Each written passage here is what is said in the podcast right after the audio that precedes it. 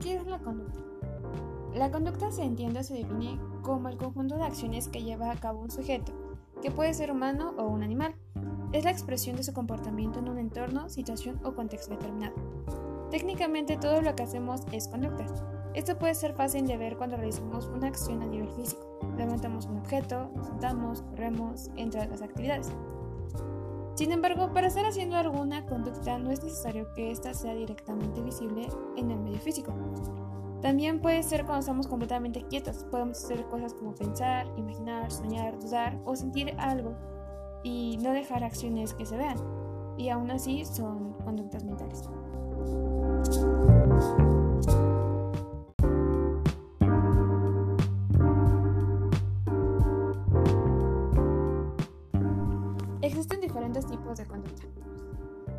Si tenemos en cuenta que entendemos como conducta cualquier tipo de acción o comportamiento realizado, lo cierto es que podemos darnos cuenta de la innumerable cantidad de situaciones y actividades en las que podemos estar hablando.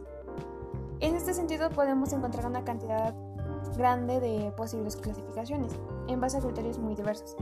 A continuación les dejaré algunas de las más habituales y de las más conocidas.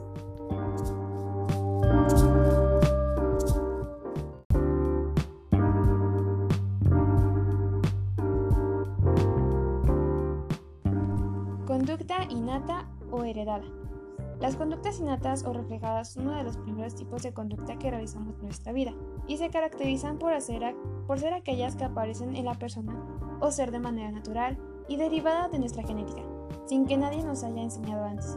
Un ejemplo de ello lo encontramos en reflejos como chuparse el dedo o mamar cuando somos bebés.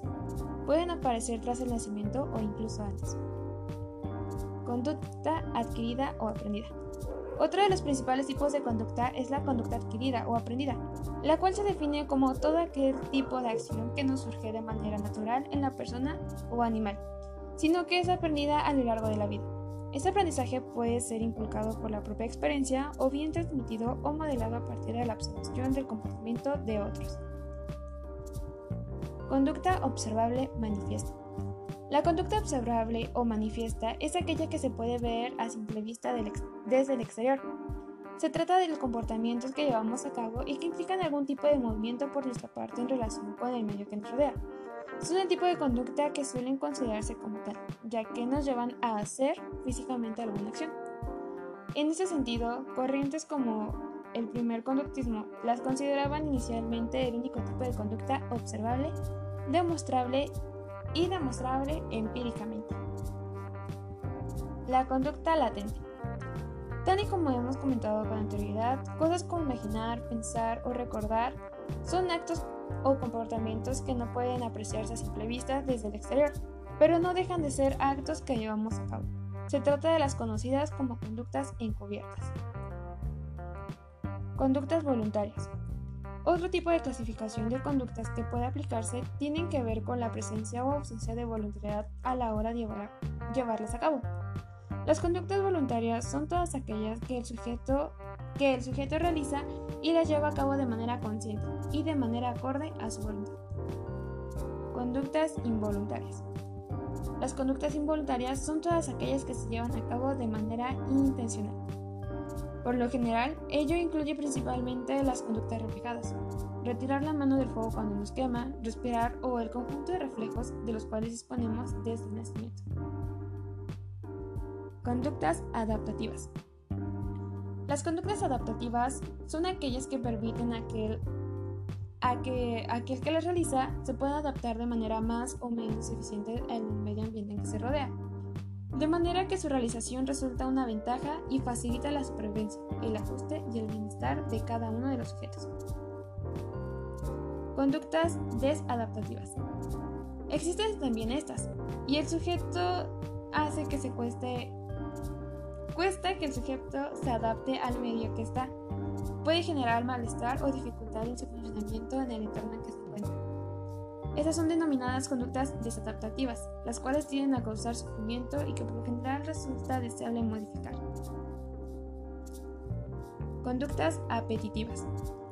Se denominan conductas apetitivas a la aproximación en aquel conjunto en que las acciones llevadas a cabo con, con aproximarse a un objeto determinado, el cual motiva y activa al sujeto a actuar. Conductas consumatorias. Las conductas consumatorias son el conjunto de las acciones que llevamos a cabo con el fin de conseguir o obtener un objeto, meta o gratificación que nos mueve a la actuación y que nos permiten dar por finalizada un patrón o serie de acciones de comportamientos para lograrla. Conductas pasivas. Se entiende como conducta pasiva aquel conjunto de comportamientos vinculados a la manera de relacionarse con el entorno que nos rodea y con el resto de nuestros semejantes, caracterizado por una supresión o minimización de los procesos de los propios deseos y necesidades a favor de los demás. Conductas agresivas.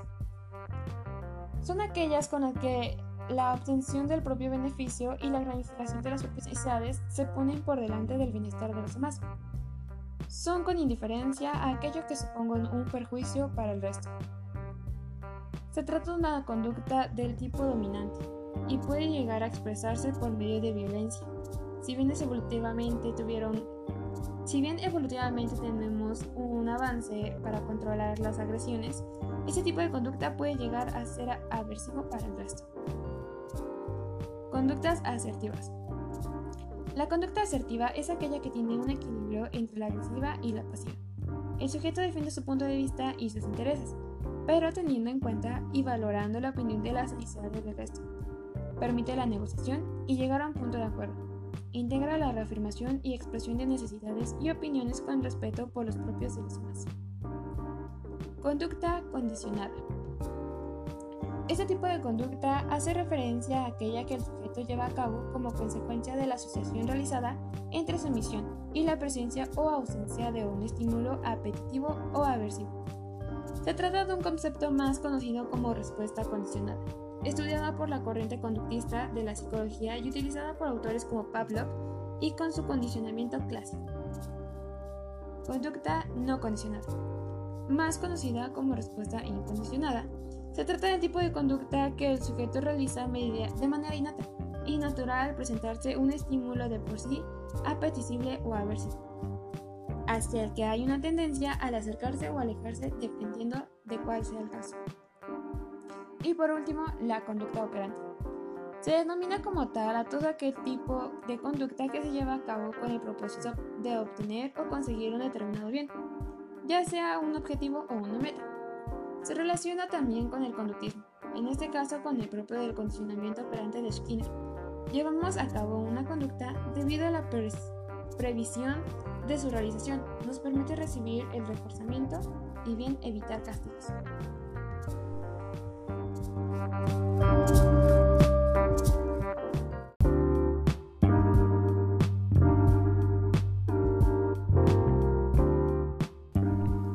Sociedad, los ciudadanos se rigen por códigos o normas de conducta dictados por su cultura, lugar o situación.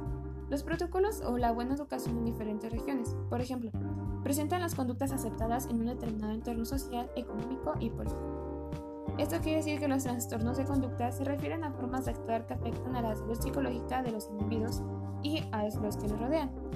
Las conductas pueden ser asertivas, pasivas, agresivas, abiertas, cerradas, amistosas o antisociales, que esto lo indicará el psicólogo dependiendo de en qué situación se encuentre. La forma más adecuada de resolver los problemas de la conducta que afectan el aprendizaje y el bienestar socioafectivo de los individuos.